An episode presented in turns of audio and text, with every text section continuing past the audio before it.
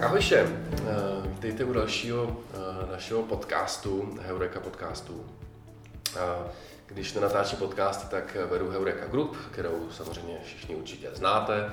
Eh, jsme srovnávač a nákupní rádce v devíti zemích střední a východní Evropy. Máme asi 20 milionů uživatelů, no prostě pokud se chcete rozvědět víc o nás, tak koukněte na heureka.group.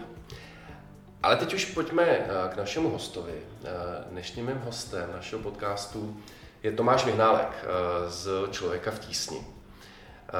Je to kluk, kterýho já znám pár let, k tomu se určitě během rozhovoru dostaneme. Každopádně eh, je to trošku možná jiná tematika, než, než eh, na kterou jsme eh, v našem pod, nebo na kterou jste v našem podcastu zvyklí. Bude to trošku méně o biznesu. Ale já myslím, že to je, že jak se s Tomem vídám a jak si povídáme, tak prostě je to strašně, strašně zajímavý se bavit o tom, co se prostě děje ve světě a co, co člověk v tísni řeší po světě a já se, já se těším na to, že vám budu schopný tohle zprostředkovat. Tomáš je v člověku tísni 20 let s nějakou jednou přestávkou, eh, s tím, že poslední 14 let eh, šéfuje fundraisingu. Samozřejmě o fundraisingu a obecně o člověku v tísni se budeme taky bavit ale budeme se i bavit i o, eh, budeme se bavit i o pár jako konkrétních věcech, které vlastně člověk v tísni řeší, ať už, ať už třeba se budeme bavit o fake news, budeme se bavit o váleční tematice, eh, nebo i o problému, který, o kterém určitě všichni víte, a to je prostě eh, to, to je zadlužení Čechů a exekuce a, a jak v tom vlastně člověk v tísni dělá, co si o tom Tomáš myslí. No a samozřejmě, samozřejmě určitě se dostaneme k nějakým osobnějším tématům. Tak Tome, díky moc, že jsi přišel, moc si toho vážím, že že jsi, že jsi za mnou přišel a moc se těším na, nás, na náš rozhovor. No a díky za pozvání. Uh, OK, uh, pojďme asi začít trošku z obecná. Uh, a to je... Ne, ještě takhle, ještě, ještě jsem tě, to tě překvapím. Ale uh, jak jsem říkal, my se, my se vydáme už pár let vlastně. Uh, Začalo to vlastně, že jsme se viděli biznisové a pak jsme od té doby vždycky jednou, dvakrát do roka jdeme společně na oběd. A já z toho mám takový pocit, hele, že, protože já když na ten oběd jdu, tak vlastně pro mě je to jako, trošku jako útěk a únik z té jakoby takový ty komerční biznisové reality. A mě to hrozně pomáhá vlastně se s tebou o těch jako humanitárních věcech bavit. Pomáhá mi to v tom, abych si uvědomil, že vlastně řeším ve svém biznisovém životě vlastně jako, sorry za výraz, sračky. Eh, protože eh, to, co se děje po světě, eh, prostě nějak mě to vždycky vrátí na zem a, a beru to jako takový jako nějaký trošku únik z té reality a trošku zamyšlení nad, nad prostě prioritama, nad tím, nad čím, co je důležitý. A proto mám ty naše obědy hrozně, hrozně rád. Ale Tome, přijde mi, že ty to máš podobně, akorát, že unikáš z toho vašeho světa, těch hrozných zase se omlouvám, excuse my French, z těch sraček a zase do toho, eh, do toho, do toho biznisového eh, života. Není to tak? A já tě mám prostě rád a dobře se s tou OK, tak Takže je jenom já. Je to spíš takhle, mě samozřejmě zajímá biznis a ten váš pohled na, na svět. A vlastně jenom jak si říkáš, že řešíš jako s odpuštěním sračky, tak podle mě tak vůbec není. Jo. Já myslím, že jestli tě náš rozhovor vrací na zem, tak je to fajn ale to, aby nám fungovaly firmy, aby se vyráběly auta, prodávaly hamburgery, je prostě klíčový pro to, aby jsme tady mohli fungovat. Jako. Já jsem sem dal metrem a někdo prostě musí jako spravovat to metro, takže to, že, to, že fungují normální firmy, je prostě super a my rozhodně nebo, nebo hrnujeme nos nad, nad, nad lidma, kteří prostě vyrábějí auta nebo prodávají věci. A jako to, Jo, hele, jo, asi ten výraz jako se na to úplně nehodí, spíš jako jenom v tom kontextu, když pak člověk od tebe slyší, co se prostě na tom světě děje, tak jako bys přesně jak říkáš, to vrátí na zem a uvědomí si, že vlastně, když jako teda řeší to, že je půl procento pod, pod plánovanou ebidou a je z toho ve stresu, tak vlastně ti to jenom, jenom jako, jako ti to pomůže si uvědomit to, že prostě to není důležitý, že, že prostě důležitý je prostě, že tady prostě umírají miliony lidí. No. Ale k tomu se dostaneme. Uh, OK, uh, pojďme začít tím člověkem v tísni. Člověk v tísni teda je organizace, humanitární, humanitární organizace založená už v roce 92 a to uh, zakladatelem Šimonem Pánkem, což je, uh, což je známá osoba, do dneška vlastně tu organizaci vede. Uh, Člověk v tísni je vlastně největší humanitární organizace v Čechách a má jako neuvěřitelně široký spektrum záběru, co řešíte, tak nám, Tome, o tom možná řekni trošku víc. Hele, člověk tísně pro mě především velká srdcovka, bá, jako plná báječných lidí, kam vlastně rád chodím do té práce. To je, to je myslím, že ne každý to tam má, tak to je jako asi jako velikánský benefit, jako dělat práci, která má uh, takovýhle hlubší přesah. Ale jinak jako ještě bych chtěl odskočit a vlastně říct, že my se tak trošku blížíme firmě. Jo? My máme prostě obrat přes 2 miliardy, uh, přes dva, blížíme se 2000 zaměstnanců, máme super složitý procesy a uh, jako mnohdy tím, jak jako vlastně jde třeba flow dokumentů, schvalování, tak vlastně se běžně blížíme normálním firmám, jako, jo, protože jinak bychom to neuhlídali. A to, co my děláme, je podmíněný tím, že máme důvěru našich donorů, ať už jsou to český dárci, nebo vlády po světě, nebo agentura OSN, a tím samozřejmě musíme jako vykázat každou korunu nebo euro. Jo, takže nechtějí vidět naše účetnictví, kde my, eh, a teď už se dostávám k tomu, co děláme, kromě toho, že pomáháme v Čechách, tak pracujeme víc než 20 zemích světa, takže účtujeme v eurech, eh, v dolarech, eh, v Afgání, v etiopských birech a v těch, v těch věcech. A musí nám to sdělit na korunu právě, aby jsme měli důvěru těch donorů.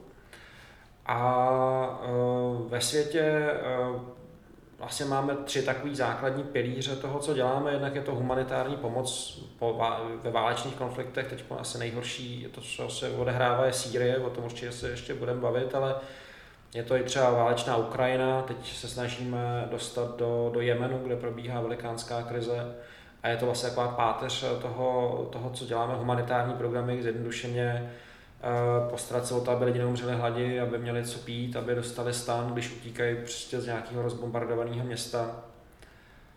Eh, pro mě vlastně byla obří lekce, když jsem v září 96 poprvé jel do své první války a teď jsem jako s hrůzou si uvědomil, s jakou lehkostí, a byla to teda válka v Jugoslávii, eh, kam jsem před pár lety, pár let předtím měl na dovolenou a měli jsme pocit, jak se tam lidi mají super a Vlastně mě šokovalo, s jakou lehkostí se stane z běžného chlapíka, který má pekárnu nebo auto opravnu uprchlík. Prostě přijdou ozbrojený, užralý chlapy, pálej vesnici, seberou tě, co máš a když to jde dobře, tak ti neznásilnějí dcery. Hmm. A ty utíkáš. Jo. A takovým lidem mi pomáháme. Hmm. Jo. Lidem, který, na který to neštěstí dopadlo ne jejich vinou Jo, většinou za to můžou, eh, když ty říkáš slovo sračky, tak dost často za to můžou nějaký prostraný politici nebo nějaký nacionalistický vůdci, který eh, sfanatizují nějakou část národa a dochází k těm občanským válkám a ty obyčejní lidi eh, prostě to jako odserou. No. Těm pomáháme to přežít a, a samozřejmě hlavně potom, když to přežijou, postavit se na vlastní nohy, takže se snažíme i v váleční síry opravovat školy, budovat stanové školy, tak aby ty děti, vemte si v Sýrii, ta válka už běží desátým rokem, aby ty děti chodily do školy, jo? prostě těch promarněných let, který oni mají tím, že jsou většině někde na útěku, nebo že je škola rozbombardována, nebo prostě, že nejsou učitele. Uh, takže se snažíme, aby ty lidi, když už to přežijou, aby se co nejdřív postavili na vlastní nohy. Takže třeba i v oblastech Sýrie, kde už se neváčí, tak pomáháme farmářům uh, zasít. Jo? Nebo rozjíždíme nějaký, uh, rozjíždíme malý biznesy, nebo máme na paylistu tisíce lidí, kteří dělají cash for work. My se snažíme, aby lidi neměli, aby netrpěli závislostí na humanitární pomoci. To znamená, jakmile to jde a oni třeba můžou začít pracovat, mm, tak eh, radši jim dáme třeba 10 dolarů za to, že odklízejí trosky, než aby jsme jim dali pytel mouky. Jo. Ono je vždycky dobrý, aby lidi prostě dělali svýma rukama a aby se snažili prostě rvát o tu budoucnost.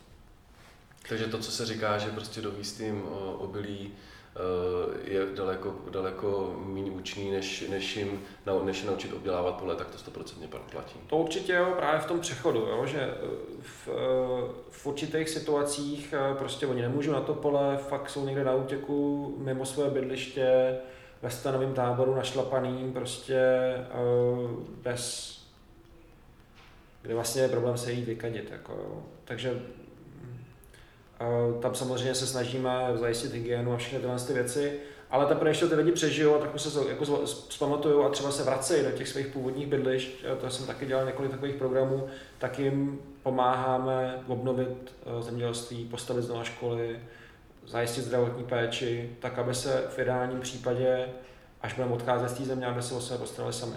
Hmm. A to je vlastně ta humanitární pomoc spojená s válkama, ale vedle toho máme spoustu krásných programů v zemích, které jsou o moc milejší a který, eh, jako je třeba Etiopie nebo Kambodža nebo některé další země, kde vlastně jenom budujeme školy, pomáháme zlepšit zdravotní systém, budujeme, pomáháme zvládnout klimatickou změnu, prostě na to, jako u nás prostě sice sucho a znamená to pro nás, že já jsem měl strašný zážitek z vykáceného lesa, který miluju, ale pro ně to znamená, že třeba neprší. A když dva roky za sebou neprší, tak to prostě zase způsobí sucho, který, eh, který může znamenat to, že se milion lidí najednou dostane do pohybu, protože prostě jsou v oblasti, kde není co jíst. Takže pomáháme třeba s reforestací, sázíme 100 tisíce stromů, eh, tak aby se udrž- a učíme udržovat vláhu v krajině. Jo. Tak to jsou ty, takový ty jako rozvojové programy, tam, kde se neváčí. No a vedle toho je třetí jako, jako pilíř tý, toho, co děláme venku, a to je vlastně podpora uh, lidí, kteří bojují za lidský práva a za rozšíření demokracie v zemích, uh, jako je Rusko, Kuba nebo Venezuela. Uh, a myslíme si, že v mnoha zemích vlastně problémem je ten vlastní režim, který jako v některých zemích opravdu terorizuje lidi, zavírá do lágrů a jenom ta změna režimu vlastně je to, je to klíčový, aby se stalo v té zemi, aby se těm lidem eh, žilo líp, tak jak se stalo v roce 89 u nás eh, prostě s tím, jak skončil komunismus. Hmm. Ale zároveň je jako evidentní, že ta změna prostě musí přijít z té země, než, než být implementovaná zvenčí, ale, ale Irák předpokládám, že jo. To bez zesporu, eh, stoprocentně. Irák je extrémně nepovedená operace, eh, která potom zpětně vlastně i eh, pomohla k zestupu islámského státu a k obří destabilizaci celého toho regionu, kdy vlastně ze Sýrie se přelili ty bojovníci islámského státu do Musulu před pár lety, dobili tam ty banky, vlastně vyzbrojili se a rozšířili to vlastně takže to destabilizace Iráku přímo přispěla k tomu, co se teď odehrává v Sýrii a, a, ale vedle toho vlastně ne úplně dobře dopadly ty uh, arabský jara, jo, který vlastně souvisejí s začátkem války v Sýrii, uh, s destabilizací Líbie. Vlastně, když se na to podíváme, tak třeba v Tunisku se to povedlo, ale to je takový jako jedna z mála. Jo. A tam, tam vlastně ty pokusy o demokracii šly jako ze spora. Jo. Teď se to trochu schodil. Uh, chci jenom říct, že my samozřejmě neděláme ty programy slepě, ale že jako mm,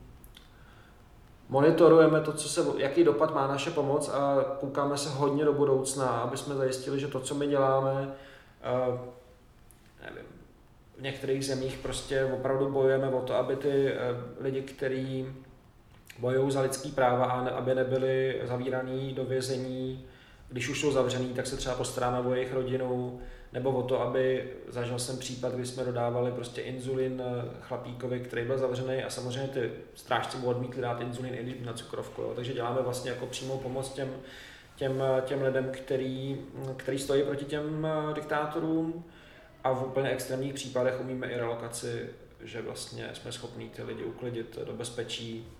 Dost lidí potom využívá uh, uh, třeba jako bezpečně ukryt nejenom ty sousední země, kde my spíš snažíme se dostat do vedlejších zemí, teď si to představte na té mapě, ale část lidí přijíždí do Česka a, já třeba jsem pracoval v Čečensku a vím, jak vlastně jako je drsný to prostředí tam, jak na člověk přijde jako, jako o život a jak je tvrdý ten Kadirův, Kadirův režim, kde prostě lidi mizejí, končí někde v jámách a, a novináři mizejí. A zažil jsem případ obhákyně lidských práv, eh, která jsem přijela do, do, do, do Prahy a vlastně měla jenom sen se jako projít po ulici bez toho, aby na ní vyseli tajní policajti, aby prostě se bála o život, aby jí odposlouchávali telefon a pak prostě se projela na kole. A, úplně, úplně z toho, a takovou drobnost zažila a ty lidi tady načerpají energii, mají psychopodporu taky a pak se třeba vrací do těch svých zemí, ale už jakoby s, nějakým, jako, s nějakou nabitou energií. Jako, Teď jsem šel hodně do detailů, ale abych to teda na závěr shrnul, tak to, co děláme v zahraničí, je humanitární pomoc, která zachraňuje životy, rozvojová pomoc, která zlepšuje životy a vlastně obrana lidských práv. Hmm. Ale možná ještě, eh, jak jsem mluvil teď o té obraně lidských práv, tak mě, tak mě vlastně došlo, že eh, to teda jakoby je, vlastně, je, extrémně i nebezpečný pro vás a vzpomněl jsem si opravně se milím, ale vlastně na základě těchto vašich činností vás Rusko dalo nějaký blacklist, ne? nebo ne? No, no, no tak, tak, tak o, o to pak těžší pro vás předpokládám. Je to, o, o dost těžší pro nás teď tam, jako ta práce. Ten, ten blacklist je účinný, protože ten blacklist vlastně uh, znamená, že lidi, kteří s náma spolupracují, tak jim hrozí vězení. Takže rusové, kteří s náma spolupracují. Takže je jako super účinný. Nás se to až tak moc nedotkne, byť samozřejmě skončit v ruským vězením bych nechtěl, ale hrozí těm místním organizacím nebo místním Rusům uh, opravdu tohle riziko. Hmm. Ale v těch dalších zemích teda na blacklistu nejste, takže na to se fokusujete a... No tam jsme většinou na blacklistu. My, my vlastně dost často fungujeme tak polo, poloilegálně. Eh, když to srovnám, tak v Etiopii máme kanceláře, zaměstnance a vlastně máme legální registraci u vlády. My vždycky tam, kde děláme tu pomoc, tak samozřejmě se snažíme spolupracovat s vládou a nevím, když třeba zavádíme změny ve školství nebo v zemědělství, tak prostě jenom ve spolupráci s těma autoritama bude ta změna jako dlouhodobá.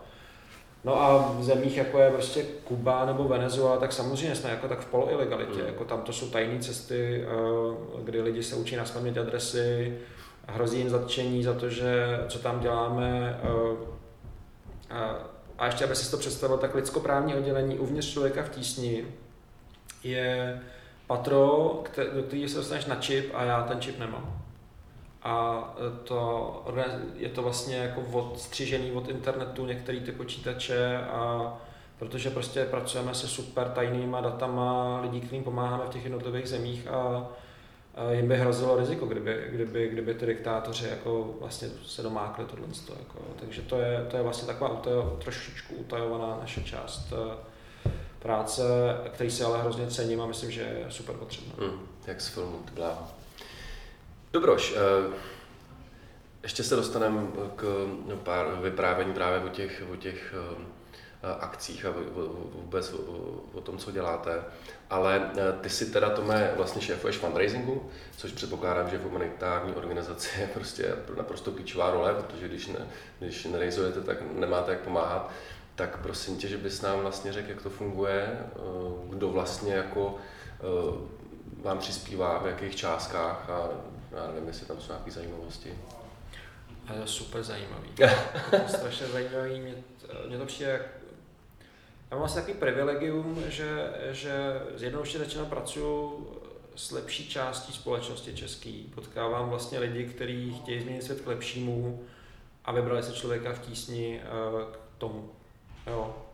Takže vlastně já tu práci miluju nejenom proto, že je smysluplná, ale protože vlastně pracuji s příjemnými lidmi vlastně, nebo potkávám příjemní lidi a je to fajn. No. To, co, to, co myslím, že je důležité, aby zaznělo, je, že v tom, že většinu našeho rozpočtu vlastně tvoří ty eh, peníze zahraničí, ať už je to Evropská unie, OSN nebo jednotlivé vlády, jako je třeba britská vláda, norská vláda, nebo je, jako kanadská vláda a většinou oni ale, a samozřejmě česká vláda taky, ale ne, je to, myslím, po, rozhodně pod 10%, občas se o nás otírají některý eh, poslanci nebo trošku blá, jako, blá, jako lidi, kteří úplně nevědí, jaká je realita, mají pocit, že prožíráme tu peněz, tu, tu, tu, tu českou eh, pokladnu, ale... Ale všichni bojují proti neziskovkám, že jo, začíná to Klausem, Eh, poč, eh, pokračuje to snad i Babišem, ale, ale reálně mně přijde, že jako eh, proti člověku v tísni jako takovému snad nikdo nebojuje, nebo, nebo i, Jo, i jo, no, tak, tak my, se, my, až se dostaneme k tomu, co děláme v Česku, tak se dozvíš, že máme programy, které se třeba nelíbí komunistům a SPD. A, ale co chci říct je, že vlastně je tam takový pákový efekt, že já jsem zodpovědný za ty privátní peníze z Česka, kde máme desítky tisíc dárců, kteří nás podporují, ať už jsou to jako firmy nebo jednotlivci, podporují nás různýma způsoby, o tom se pak můžeme bavit. A tyhle ty peníze, kterých je menšina, tak ale využíváme k tomu, že eh, z nich platíme takzvaný povinný kofinanc. A typický je, že prostě britská vláda řekne, jo, my vám postavte tady 10 škol, eh, nebo zadá, jak funguje financování člověka v tísni. Tak jednoduše je to takový, že donor, ať už ty teď řekla, řekněme, britská vláda, řekne, postavte tady 10 škol v Etiopii. A my se přihlásíme do výběrových řízení, společně s námi se přihlásí několik organizací a my ho buď vyhrajeme nebo prohrajeme. Jo? A pokud ho vyhrajeme, tak e, součástí toho, že oni se s námi baví, je tzv. povinný, povinný kofinanc, aby jsme prokázali, že to myslíme vážně a ten je většinou 10%. Jo? Takže těch privátních 10%, který já tady seženu, my jsme schopni napákovat a teď jsme počítali, že to je 11krát. Jo? Třeba co, co, co já scháním ty peníze, že, že vlastně získají 11krát víc ještě z toho zahraničí. A bez tady těch privátních peněz by se ty britské prachy prostě nedostaly. Jo? A to jsou, uh, nevím, teď jsme podepisovali kontrakt 3 miliony euro v Etiopii, 3 miliony euro uh, Nepál třeba, ale, ale jenom díky, jako samozřejmě díky tomu, že jsme dobrá organizace, která je schopná dělat dobré programy, ale je to podmíněno těma českými privátními penězmi vlastně. Takže jestli to chápu správně, vy se prostě snažíte vybrat privátní peníze, který vám slouží k tomu, abyste pak dostali ty větší, těch 90% peněz na už konkrétní projekty, které jsou prostě financované teda konkrétníma institucemi, jako je OSN, jako jsou vlády a tak dále. Přesně tak. Většina těch peněz je takhle využitá a menší část je využívaná vlastně v případě náhlých katastrof třeba, kdyby potřebujeme ze dne na den sebrat tým, k tomu je využívaný peníze primárně z klubu Přátel člověka v tísni, kde je 20 000 dárců privátních, který posílají, většina z nich posílá každý měsíc tři stovky nebo pěti kilo, to vlastně tě nezabije. A nám to vlastně generuje peníze, které máme okamžitě k dispozici a jsme schopní, když přijde tajfun nebo nějaká, ne, ne, ne, zemětřesení, nevím, jako bylo třeba na Haiti, kdy prostě ze dne na den je tam 250 tisíc mrtvých a prostě skolabuje celá země, tak my jsme schopni vlastně vygenerovat prvních 50 milionů tady z těch peněz a hned tam posíláme tým a začínáme operace. Jo? Takže ty klíčové dny, které opravdu rozhodují o tom, jestli ty lidi tam přežijou nebo ne, tak eh, to jsou ty privátní peníze strašně moc k dispozici a nám obří flexibilitu. Já jsem se zařekl, že v tomhle podcastu nebudu eh, dělat promotion, ale eh, teď udělám výjimku, protože to je výjimka pro dobrou věc. Ty jsi zmínil klub Přátel člověka v tísni, já samozřejmě jsem, jsem jeden z nich a, a moc rád bych apeloval na posluchače tohle podcastu, ať se na to kouknou. Je to extrémně jednoduchý se jim stát, je to o tom prostě dát trvalý příkaz a, a já myslím, že každý z nás by prostě si měl říct, že nějakou část svých příjmů prostě na tyhle věci uh, dá a jako je úplně jedno, jestli to je procento dvě nebo pět, ale prostě uh, myslím si, že by to mělo být prostě součástí jako každého z nás uh, to dělat. OK, tady jakoby víc možností, já mám rád člověka v tísni, Eh, těch možností je víc, ale zrovna s člověkem v tísni mám dobrou zkušenost v tom, že to prostě funguje a, a můžu teda za sebe říct, že máme dobrý pocit z toho, že ty peníze, které tam takhle dám, tak, tak prostě věřím tomu, že jsou využitý dobře. Tak to byl prom- chvilka promotion. za promo. a pojďme dál k fundraisingu, nebo možná e, ještě něco zajímavého k fundraisingu. Teď už to teda plně chápu, přijde mi to vlastně logicky a dává to smysl. Jo, jo. Mě hrozně baví jeden projekt, eh, máme vlastně nejúspěšnější e-shop eh, s Dobrem a samozřejmě e-shop je něco, co, co, co je tobě taky blízký. Jmenuje se to Skutečný dárek a loni jsme tam prodali 45 tisíc kusů darovacích certifikátů, můžete si tam koupit kozy, kuřata, školní pomůcky, nebo pomoct eh, holkám v Nepálu, který, já když jsem tam byl, tak prostě holka v Nepálu, že dostane menstruaci, tak nemůže jít do školy a my jsme tam udělali takový, takový jako speciální, a jsme jim pomohli holkám vybudovat takový fondy a díky tomu oni tam mají takovou jako emergency stock vožek v každé škole prostě a všechno je jako skvělý. No, teď jsem to zase trochu zlehčil, ale opravdu třeba to téma menstruace v Nepálu je neuvěřitelně tabuizovaný, ani matky s dcerama o tom nemluví a v reálu to opravdu zabraňuje dívkám prostě každý měsíc několik dní chodit do školy, to se nám podařilo v některých těch oblastech změnit. No Takže na skutečném dárku si můžete koupit nějaký darovací certifikát, který opravdu pomůže někomu, ať už v Čechách nebo eh, v zahraničí. A většina lidí to používá buď jako vánoční dárky, nebo firmy to používají místo PFK vlastně. Jako, hmm. no. A já teda udělám promotion číslo dva. já, já, uh, já uh, na tomhle e-shopu, který, jsem, který samozřejmě najdete i na Heuréce, tak, tak to přesně tak ty vánoční dárky tak řeším. Protože ve finále co, co kupovat? Uh, tak celou rodinu opleru a myslím, že to je celkem sranda ve finále bráchovi dám kadiboudu, uh, babice dám kozu a, a samozřejmě to spolu zlehčíme a e, je to, je to hrozně fajn vánoční dárek a, a mně přijde, že jako dneska v našem světě jako, jako co komu kupovat, že teď vlastně každý, co chce, to, nebo v té naší možná bublině, každý, co chce, co chce, to si koupí a, a pak vymýšlet nějaký blbosti, který člověk stejně zahodí, je prostě nesmysl, takže, takže je to super. Jsi nakup... hrozný divoch, já, já si myslím, že lidi chtějí dostávat hezký dárky. A tohle je ale hezký dárek no. a ještě navíc prostě po, jako potěší na duši. Já, já bych doporučoval, když koupíte eh, manželce kozu, kozu taky kupte ještě kabelku. aby byli smutní. OK.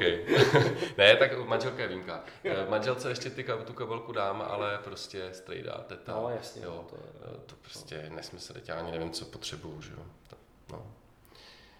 Dobroš, tak pojďme asi od fundraisingu, teda 2,3 miliardy, jak říkáš, no velká firma uh, velký budget, mm. takže, takže je to velká zodpovědnost. Pojďme se asi posunout, Tome, mm, pár jako už konkrétním zkušenostem z toho vašeho světa, což jsou zkušenosti, o kterých mi účast vyprávíš, mě to samozřejmě extrémně fascinuje. Eh, ty si, Tome, vlastně velkou část eh, doby, kdy jsi člověku v tísni, si se věnoval vlastně válečným konfliktům, což je teda extrémně zajímavý téma. Že? tak nám uh, pověz Sýrii, v Sýrii jsi byl, nebo kde všude jsi vlastně? V Sýrii jsem byl na dovolený, tam to, uh, pro mě je to docela těžký sledovat zprávy ze Sýrie, protože jsem tam těsně před válkou byl s manželkou uh, vlastně na dovolený. Hmm. A ty lidi tam vlastně byli dost v pohodě, jo. vlastně úplně normální lidi.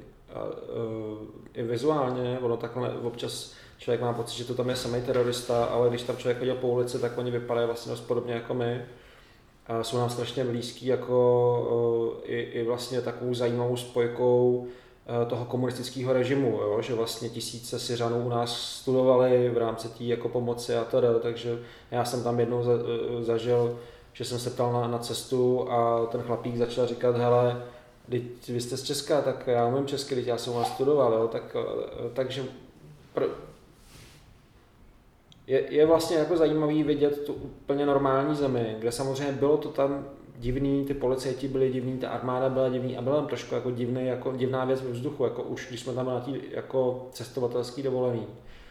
Ale prostě byly to normální lidi, kteří měli své životy, děti chodili do školy, nebyli tam žádní islámský teroristi, nic a prostě ten válečný konflikt vždycky znamená to, že tam, že se to prostě posede a ty normální lidi se jim zhroutí ty životy vlastně a, a není to vůbec jejich vina. A mnohdy to potom při, při, jako znamená i prostě vlastně nástup těch islamistických bohužel skupin teď už, jak se prostě destabilizuje ten režim, destabilizace společnost. My jsme to viděli vlastně v Alepu, když jsme měli mnoho let kancelář, jak tam prostě po těch prvních letech války, kdy, kdy vlastně to začalo být víc a víc beznadějný, tak se tam najednou začaly spát prostě ty peníze těch uh, lidí, co vlastně, ať už přímo nebo nepřímo, jsou navázaní na Al-Qaidu a později islámský stát a najednou tam prostě všude byly černý prapory a já jsem to zažil podobně vlastně jako až za druhou válku v Čečensku nebo prostě potom, potom třeba v Bosně, kdy tu rozvrácenou společnost vždycky potom tam víc dochází k, k radikalizaci a lidi prostě vystrkují růžky a, a je tam příklon k těm náboženským extrémismům. Jako no. Ale eh, tak to jsem za, začal trošku jako smutně, ale války nejsou nic veselého. Já jsem vlastně nastoupil v roce 96 eh, na Bosnu, kde Daytonským mírem skončil eh, čtyřletý konflikt a měl jsem na starosti návrat uprchlíků právě do těch jejich domovů, takže jsme tam rekonstruovali baráky a a zdravotní střediska, takovéhle věci. Pak jsem dělal v Kosovu, to byla první taková moje živější válka,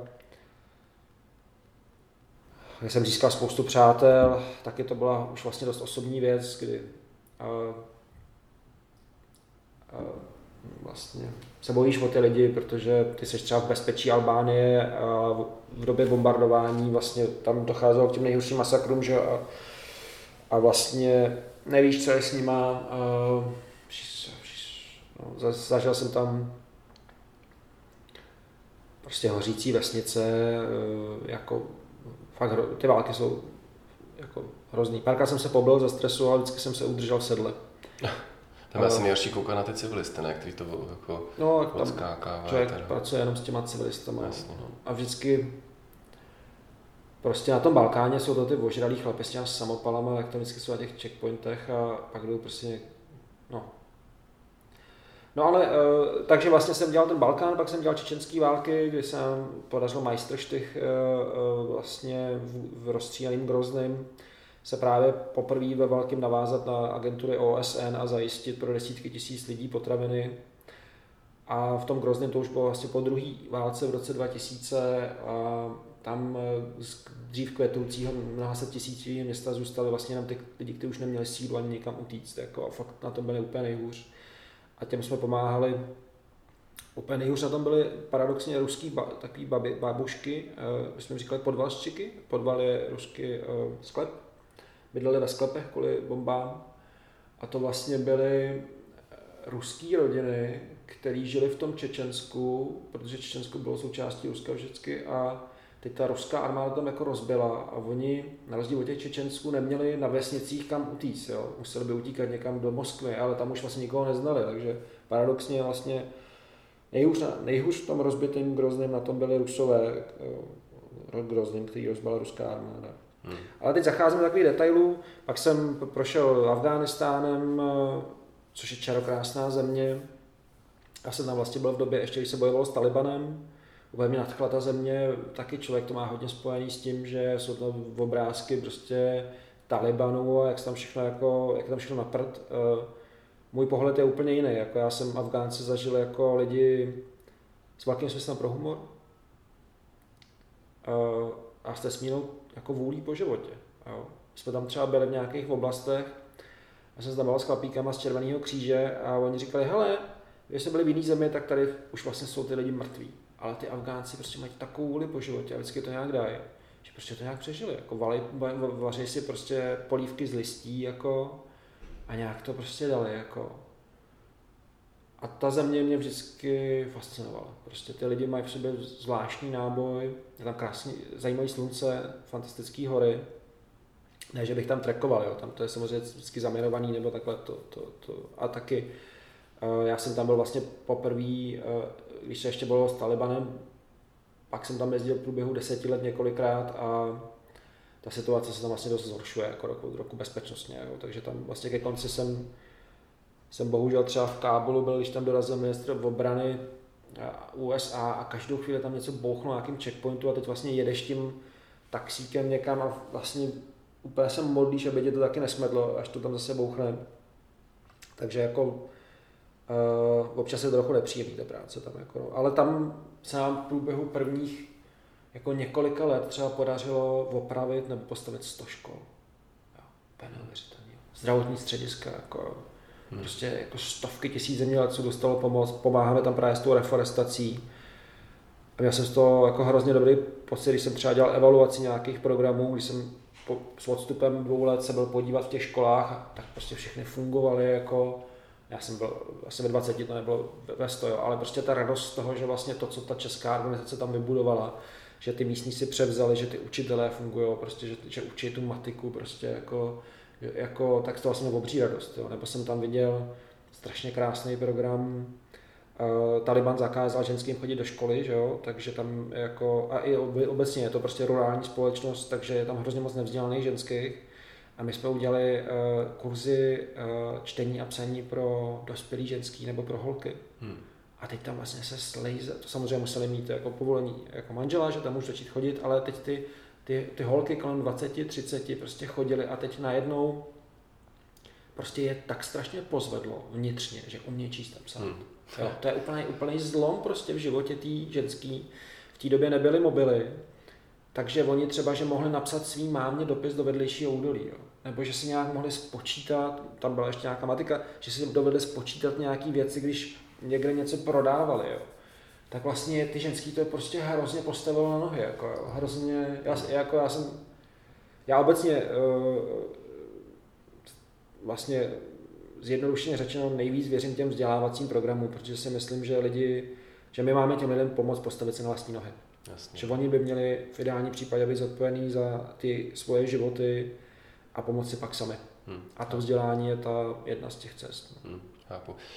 Na mně přijde, že prostě tyhle ty slova, co říkáš, jako to hlavně uh, je i tak trošku jako eye-opening, nebo to by měl slyšet každý Čech. Mně přijde, že tady všichni strašně jako zužují ten, eh, ten pohled na, eh, na imigranty, že jo, na islám, že jo, hmm.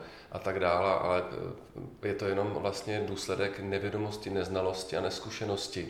Ale je to přesně jak říkáš, prostě Afgánist, Afgánci můžou být skvělý národ a je potřeba, aby, to, aby, aby se o tom mluvilo. A je potřeba, aby se mluvilo přesně, jak říkáš, o tom, že, že ty imigranti jsou prostě lidi jako my, který prostě najednou, kterým najednou bouchla, vybouchla střecha a oni jenom proto, aby zachránili životy svých blížních, tak, tak prostě zdrhají.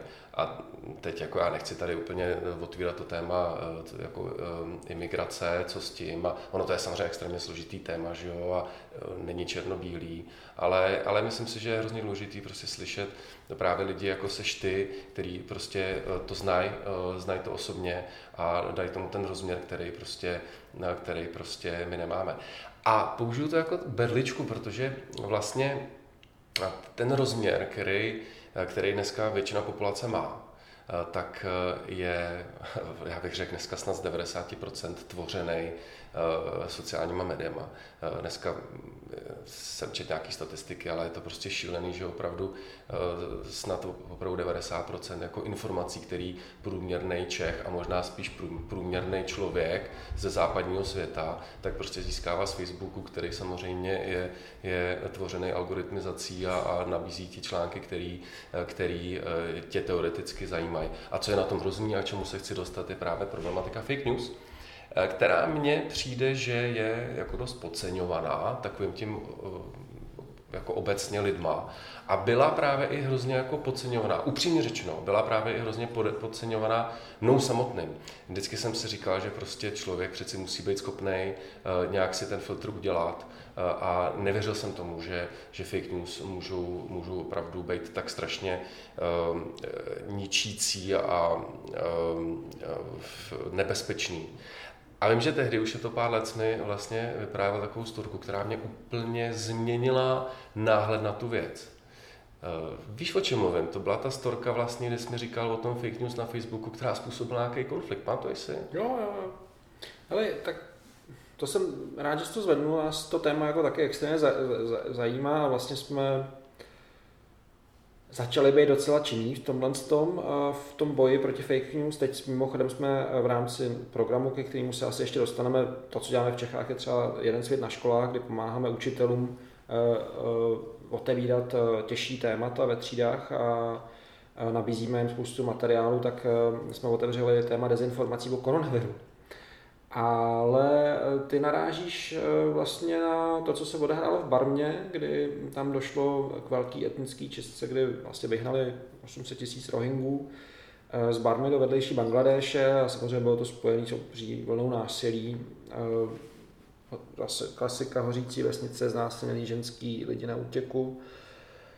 A vlastně ono to ne, jako potom, když zpětně se analyzovaly ty, ty, ty věci, které běžely na Facebooku a které radikalizovaly obě dvě ty strany, tak bylo zajímavé, že někdo, a já, si můžu, já můžu mít nějaký soukromý názor, kdo, vlastně zaséval úplně ty samé informace na obě dvě strany jako toho konfliktu. Jo. Fotku hořících domů. Přišli, vypálili nám to tady, zabili. Jo. A oni, ty lidi, kteří to zasévali, si ani nedali tu práci jako tomu jednomu publiku dát jinou fotku, než tomu druhému. Na obě dvě strany toho konfliktu oni se s tím jako fakt nemazali a prostě už dávali i stejné fotky.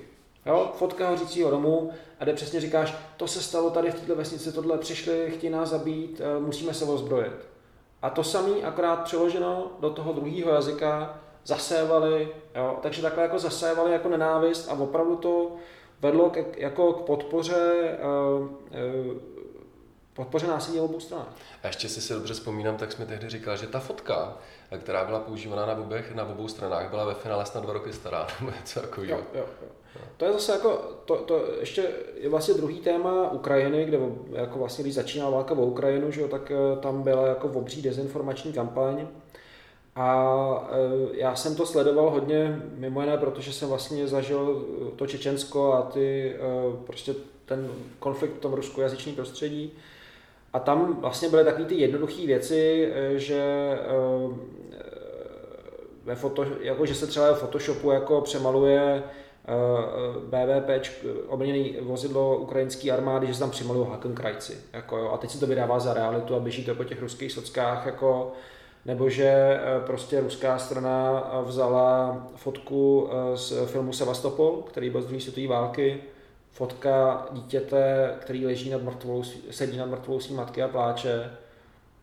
A tuhle tu fotku vzali a vydávali to za oběti ve Slaviansku. Jo. Jo, vlastně, že, že oni před, vezmou fotku z filmu a řeknou, tohle je realitu, tady ve Slaviansku zabíjí děti. Jako, a mě se třeba dotkla jedna jako fotografie, která byla, jak eh, BVPčko právě roz, rozšmelcovalo takový žigulík a z toho žigulíku kouká mrtvola řidiče a zase tam bylo prostě ukrajinská armáda, prostě zabíjí civilisty. A pak, když jsme dohledali tu fotku, tak jsme zjistili, že je to dva roky stará fotka a že to je ruský BVPčko a že to je z, z, z Čečenska. Jako jo. To je šílený. Takže vlastně ta ruská strana jako ve velkém vytváří vlastně úplně jako virtuální realitu pro to publikum ruský a tím, že Putin vlastně ovládl eh, většinu médií v Rusku a už teď vlastně převzali i eh, jako, tam moc nefrčí Facebook, jo? když ten je v Petrohradu v Moskvě, ale jinak eh, v kontaktě je ta jejich sociální síť a přinutili vlastně majitele, zakladatele v kontakty, aby to prodal tu síť, takže jako e, mají vlastně ovládají většinu informačního prostoru Rusů a vlastně se s tím vůbec nemažou, že už teď vytváří úplně jakoby Dřív jako třeba ty informace trošku zkreslovaly a teď vytváří úplně imaginární informace, vlastně jako neexistující, jako a krmě tím tento ruskou populace a myslím, že to je hrozně nebezpečný a že že vlastně tak, jak jsem dřív eh, do Ruska vlastně docela rád jezdil, tak si myslím, že se jim podařilo opravdu vohnout eh, pohled běžného Rusa na Evropu. Oni už nám neříkají jako Eurosajus, jako, eh, jako, jako Evropská unie, ale oni nám říkají jako gayropa, jako podsla gay. Ne, ne. Jo, že mají pocit, že jsme prostě slabí, že nejsme schopni se vyrovnat jako s problémama, vlastně se nám trochu jako vysmívají a dívají se na nás vrchu. Neříkám, že všichni, ale Eh, mnoho. Jako, a to se opravdu povedlo vlastně díky tomu vlastně informačnímu poli, a kdy vlastně ten vládce, a myslím, že to není jediný autokrat, který to jako dobře pochopil, vlastně ovládne Tak nemusíme být daleko, to je asi Orbán Maďarsku, to sami se snaží o to samý. Ne? Myslím si, že se můžeme podívat i do Polska, hmm. vždycky to má nějaký level. Jo? Není to Myslím, že v Maďarsku a v Polsku to nedosahuje toho, co se děje jako v Rusku, ale, ale prostě je to, je to jednoduchý namixovat propagandu do té do zábavy i do těch filmů a vlastně udělat takový koktejl vlastně. A tím, že vlastně uh, asi běžný Čech, uh, já třeba se dívám na Al Jazeera, eh, na americký média, na ruský média a na český média a z toho si vytvářím obrázek světa. Jako, jo. Teď jsem řekl Al Jazeera na prvním místě, protože je v abecedě od A, ale samozřejmě spíš, eh, ale pokud, pokud je nějaká, nějaký problém, na který se chci podívat, tak se na něj dívám z více stran. No ale řekl bych, že průměrný Rus se prostě podívá, pokud chce něco hodnotit, třeba na tři různé informační kanály, ale v ruštině. No ale všechny ty kanály v ruštině říkají to samé, to, hmm. co chce Putin. Jo, takže tam vlastně ty lidi jako, i když se třeba chtějí ověřit nějaké informace, tak vlastně narazí vlastně jako zase na tu samou písničku. Jako. Teď jsme trošku odskočili od těch fake news, ale samozřejmě ano, Facebook je, je prostě problém tím, jak ti nabízí vlastně to, co chceš slyšet a přes ty algoritmy a přes to vytváření těch jako uzavřených skupin přitakávačů tě vlastně přesvědčuje o tom, že ty v tom svém uzavřeném světě máš pravdu. Myslím si, že opravdu přispívá k šíření nenávisti a k k výrazně přispívá k oslavování demokracií. Prostě, no. no a tak si zase říkám, kdyby tady nebyl Facebook, tak by tady asi bylo stejně něco jiného, ne? Že ono ve finále jako to spíš souvisí s dobou, než s digitalizací obecně. Těžko říct, řekl bych, že kdyby nefungovala sociální sítě, my bychom prostě byli, jako měli ty informace spíš eh, z těch spravodajských serverů, takže by to, že by tam nebylo takový, že by to nebylo tak, tak divoký teď. No. Přece jenom ty novináři trošičku jako, nebo mnohý z nich velice, teď, aby jsme negralizovali, tak jako si ověřují ty věci a máme tady spoustu kvalitních médií, že jako jo. Ale v tom Facebooku uh, opravdu část lidí už si to nechá jako předchroupat uh, ty informace a dívá se na to jakože no, můžeš tam vlastně tvrdit cokoliv a, a nikdo ti neoponuje, protože vlastně ty si vytvoříš tu skupinu těch svých, vlastně ten Facebook ti to uzavírá, ty skupiny. Vlastně, že ti spíš zobrazuje názory těch přitakávačů, že jo.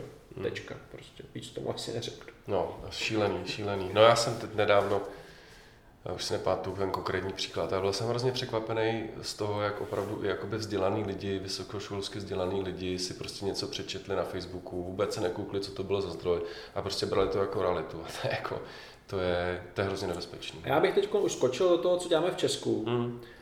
My tam vlastně máme nádherný program, kdy pomáháme skoro na polovině českých škol, učitelům, právě získávat materiály a vůbec metodiku práce se studentama na tématech, které nejsou úplně v osnovách.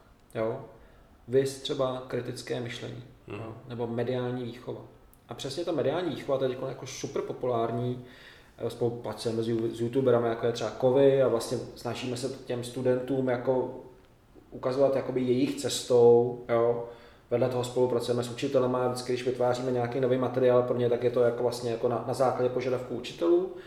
Ale vlastně třeba teď ta mediální výchova, to je jedno z hlavních věcí, co děláme, je opřená vlastně o to, aby ty děti si zvykly na to kriticky zvažovat informace. A zvyk, jako vůbec, eh, my, my když děláme třeba průzkumy, tak třeba parlamentní listy, mnoho studentů si myslí, že to je vlastně parlamentní. jo? Dobrý bod. Dobrý. Nebo že netuší, eh, byť eh, vysí na Facebooku každý den, že Facebook má nějaký algoritmy. Jo? Eh, takže jako přinést celý tohle jako povědomí, tak to, je, to, to, to, to my děláme opravdu na, na, na obří, obří počtu českých škol.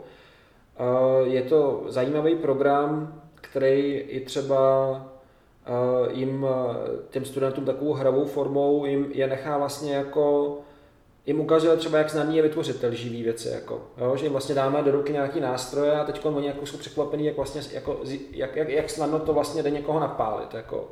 A v tu chvíli samozřejmě mladí jsou jako naštvaný, že to vlastně takhle snadný a zbystřej. Jo? Takže my opravdu to vnímáme jako jedno z nejvýznamnějších témat eh, tady v Česku, aby, aby eh, mladí lidi kriticky hodnotili informace a proto, proto vlastně ten program jde na školách, ale když jsme se třeba i dotkli toho, že nás nemají rádi komunistický poslanci, tak máme třeba eh, program proti ztrátě paměti, příběhy bezpráví, kdy vlastně mluvíme o moderních dějinách, kdy na mnohých školách vlastně se hodně soustředí na ten pravěk, na ty brontosaury a pak se už moc naučí to, co bylo vlastně po únoru 48 v Čechách. No. Je to teda jako šokující. Je to strašný. Já jsem to sám zažil na škole, což budíš, ale když je to pěkná řádka let, co z té školy jsem venku a mám pocit, že se na tom nic nezměnilo. Já si myslím, že se na tom něco mění, ale Zažil jsem taky učitele na elitním gymnáziu eh, tady v Pražském, který odmítl, dějepisáře, který to odmítl učit, prostě protože na to měl jiný názor, co se odehrálo po 38. No a my třeba eh, na, na ty školy eh, vozíme lidi, kteří se postavili komunistům, jako byl třeba Jiří Stránský nebo jako další, který prošli lágrama nebo hnuli se. A teď vlastně oni o tom mluví, většinou je to tak, že přijedou do školy, teď se naplní prostě školní tělocvičná, tam sedí 300 studentů a oni vypráví svůj příběh. Já jsem to párkrát zažil. A je to teda z toho úplně mrazí, jo. Z těch příběhů, mě utkal v paměti příběh jedné paní, která jako úplně mladičká holka pomáhala převádět přes hranice lidi, teď ji jako samozřejmě chytili a prostě řekli, hele, buď teda napráskáš celou tu skupinu, nebo tě zavřem a už neuvidíš své děti. A ona tam, ta 80-letá paní stála, opírala se o tu hulku a vzpomínala na to, co se odehrálo před těma mnoha lety. A teď se podívala do toho sálu a říkala, ale já jsem nemohla uhnout. Ne, ne. Já jsem prostě je nemohla zradit. A opravdu to znamenalo, že oni zavřeli. Dostala, nakonec ji propustili po, třeba po sedmi letech na nějakou amnestii, ale ona opravdu neviděla to své dítě takhle strašně dlouho. Hmm. Rozvrátilo jí tu rodinu, s tím dítětem nikdy nenavázala už zpátky ten vztah, jaký mohla mít. Jako, Hmm. A tyhle běsy, co se tady odehrávaly, prostě vytvořili naši společnost a myslím si, že je dobrý, aby mladí jako věděli, co vlastně nás formovalo v nedávné historii a že ta nedávná historie je, je asi pro mě důležitější než ty brontosauři. nebo, eh, nebo eh, pravěk. A takovýchhle debatů se zúčastnilo 300 tisíc studentů v Čechách. To nám ukazuje, jakou sílu má ten program, že 300 tisíc dětí zažilo takovýhle nějaký povídání s někým, kdo prostě prošel lágru a lágrem a ne, neuhnul před zlem. Hmm. To je strašně důležité, co děláte. Já jsem hrozně skeptický, kolikrát zase, jo, už jsem na to narazil, ale mluvím s člověkem, který je mladý a on ani netuší, co se stalo v roce 68, netuší, hmm. kdo to byla Milada Horáková a tak dál, což je jako strašný fuck up našeho školství, si myslím, ale strašný. Myslím si, že ten základ je v tom, aby se to školství jako změnilo, aby to nebyly, aby to bylo ne jako jednou, já jsem mě to naučili ani jednou ve škole, ale ne, aby to bylo jednou, ale aby to bylo snad každý druhý rok v průběhu prostě základního i středního školství. Protože, jak říkáš, to je to podstatné a ne jako to, kdy vznikl homo sapiens prostě. Uh, takže super, že tohle to děláte. A máš pocit, že to funguje? Super to funguje. Že ty lidi si to mm. zapamatují, ty děti, mm. když slyší mm. prostě ty, ty persony a ty osobní zážitky, tak to prostě se jim bude do paměti. Jo. Mm. Super, super. Uh, Dobroš, uh, Tome, my, já jsem se ještě s tebou chtěl bavit o, o další věci, kterou řešíte, to jsou dluhy, prostě kdy, eh, kdy prostě tady v Čechách bylo 4,5 milionu exekucí, 800 tisíc lidí vlastně je zadlužených, je to jako velký téma, ale koukám na hodinky, já bych, já bych možná tohle téma přeskočil, třeba se k tomu dostaneme v, v dalším podcastu, ale chtěl jsem ještě s tebou otevřít jedno téma, to je koronavirus. Byť já jsem se zařekl, že o tom moc jako v podcastu mluvit nebudu, protože se o tom mluví všude a moc. Ale říkal jsem si, že, že eh, zase bys do toho mohl dát nějaký úplně jiný rozměr, protože přijde mi, že i v médiích, jako je Česká televize, i v médiích, jako je i rozhlas, který já jakoby sleduju, považuji za nejdůležitější, nebo pro mě jsou jako primární, tak i v těchto médiích prostě se řeší úplný blbosti v rámci toho koronaviru. Teď myslím, nebo takhle, že ten záběr je hrozně zúžený prostě na Českou republiku, eh, na čísla z České republiky, na Moravskoslezský kraje, Karvinsko a tak dále. Úplně malinko už se mluví o tom, co se děje v USA, v Latinské Americe, ale co se děje, eh, prostě, nebo jak to vlastně je vnímaný jakoby v, v zemích, jako, jako je Indie, Afrika a tak dále, tak, tak o tom samozřejmě se už český divák jako nedozví vůbec nic. A chtěl jsem vlastně jakoby možná se tě na to, na to celou tématiku zeptat eh, a eh, jako trošku to rozšířit o ten rozměr právě jakoby toho, toho rozvojového světa. No, já si zároveň myslím, že je logický, že ty informace o tom tím nejbližším prostředí tě jako zajímají nejvíc, jako, takže už je to ty média trošku jako přehánějí, ale zase oni ho musí jako víc stříct těm svým tak konzumentům. Jako, jasně, poptávka, nabídka, že Ale co se děje jako eh, v těch vzdálenějších zemích, tak představ si Indii, kde je prostě lockdown a třeba polovina populace, teď to číslo jsem vystřelil z hlavy, ale tak nějak to bude, tak je daily labor. Jo. Oni prostě každý den ráno jdou někde si něco vydělat, dostanou za to večer zaplaceno a nemají žádný úspory. To není jako u nás, kde vlastně hold ti běží nějaká mzda, ty jdeš na home office, anebo prostě ti vyplatí uh, ošetřovat, ošetřování přes s dětma. Jo. To jsou vlastně jako státy, kde není žádná záchranná síť. A ty lidi vlastně žijou opravdu z ruky do huby. Oni opravdu každý den jdou do té práce a večer dostanou tu výplatu. A na ně to samozřejmě má velika, jako drtivý dopad. Jako. Ale spíš ten lockdown, než ten koronavirus teda. Spíš ten lockdown. Jo. Ten koronavirus jako takový uh, uh, je samozřejmě jako obří problém ve Venezuele, kde prostě je bláznivý prezident, který, který uh, prostě tvrdí, že není ten koronavirus vlastně uh, úplně jde proti všem těm vědcům. Uh, blá, blá, není jediný bláznivý prezident velké země, který se chová strašně nezodpovědně, to asi tušíš, koho, eh, koho myslím. Eh, ale jinak samozřejmě na ty, na ty země, ve kterých my pracujeme, tak jako nej, největší efekt... Kačera. Jo, ne, největší efekt je vlastně ten ekonomický. Hmm. Jo, že ty lidi vlastně přijdou o ty, o ty příjmy a že nemají ty úspory a že tak vždycky žili. Oni ne, ty úspory vlastně nebyli schopni vygenerovat ani moc nepotřebovali. Prostě tak to vždycky historicky bylo. No a ještě abych odskočil vlastně ještě úplně jiný pohled eh, třeba v Sýrii, kde tam uh, jsou v oblastech třeba Idlibu, kde my pracujeme, tak jsou prostě miliony vnitřních uprchlíků, to znamená, že lidi který utekli jako z oblastí, který už dobil Asad. Tam žijou prostě nahňácaný ve městech, v táborech a samozřejmě tam, až ten koronavirus dorazí, kde ty lidi si moc nemají jak, nebo je tam obří problém s hygienou, prostě jsou jako social distancing, jde těžko, když vlastně jako na malém místě je nahňácáno 4 miliony lidí. Jako jo. Tak to bude asi děsivý, ale zároveň, když se s nimi bavíme, tak oni říkají, hele, nám padají bomby na hlavě, tady na hlavu, prostě naše děti potřebují chodit do školy a nechodějí, bydlíme ve stanu, moc nemáme co jíst. Koronavirus je pro nás problém asi tak číslo 20. Hmm. Jo, takže v některých těch zemích vlastně ta realita je tak drtivá, eh, že to zatím jako velký problém nevnímá. Jako. A ještě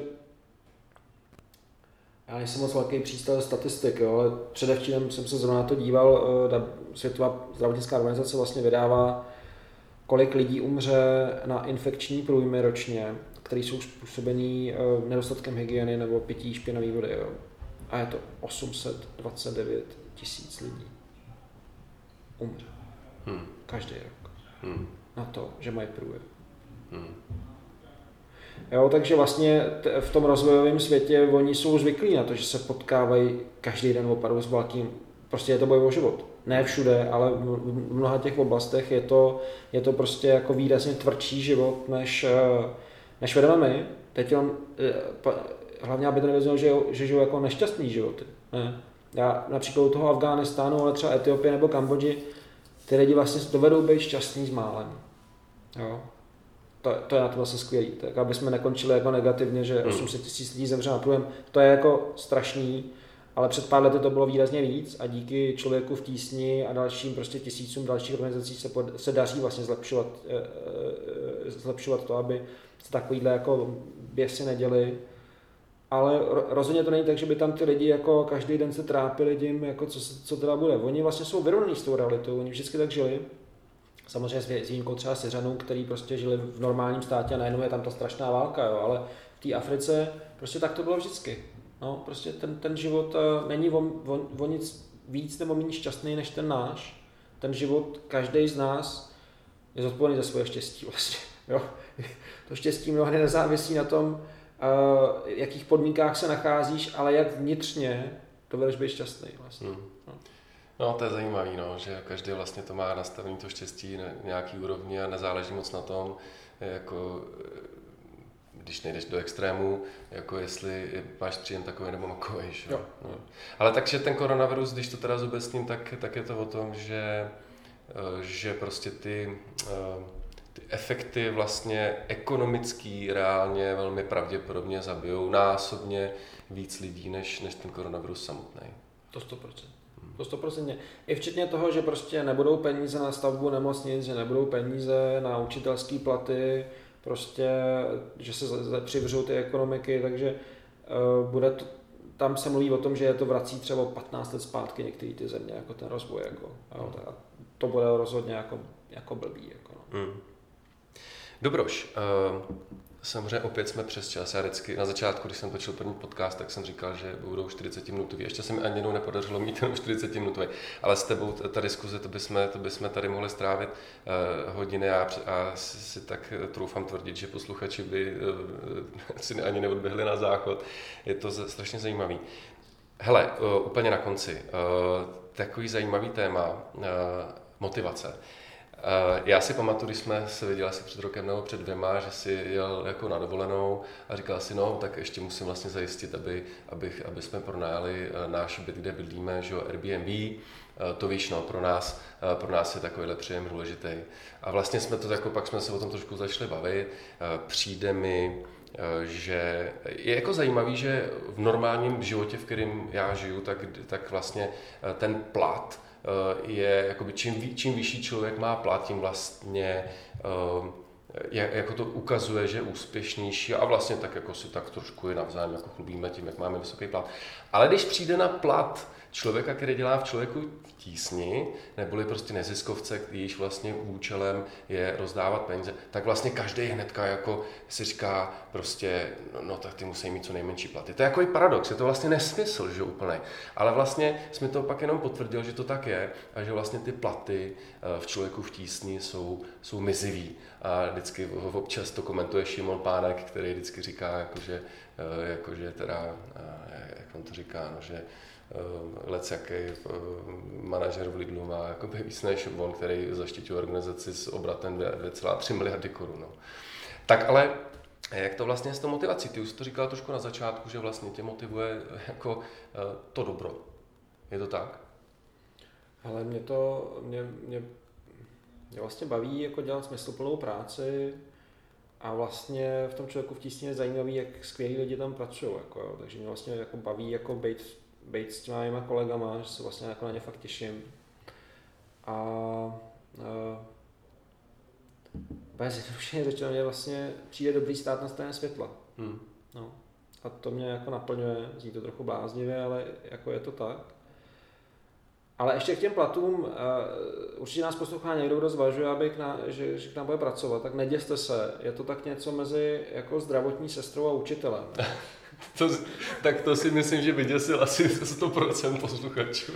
Chci jenom říct, že byť máme stovky dobrovolníků, tak ten core team uh, samozřejmě má nějaký platy a i když je pravdou, uh, jak si tady na mě propíchnul, že abych si zaplatil dovolenou, takže pronajímám svůj vlastní byt přes Airbnb, což teda totálně nedoporučuju, protože jako zabalit eh, byt na dovolenou a zároveň eh, ho vykladit tak, aby ho mohla převzít nějaká Britka, která tam, no a většinou to je tak, že to pronajímáme na delší čas, než eh, než jenom na tu dovolenou, aby jsme měli na tu dovolenou, takže pak bydlíme u tchýně, prostě no, hrozný. Tchýně je super teda, jo, ale, ale přece jenom jako v dětském pokojíku, posledně jsme se městnali, celá rodina, mám tři dcery, tak to bylo trochu náročný.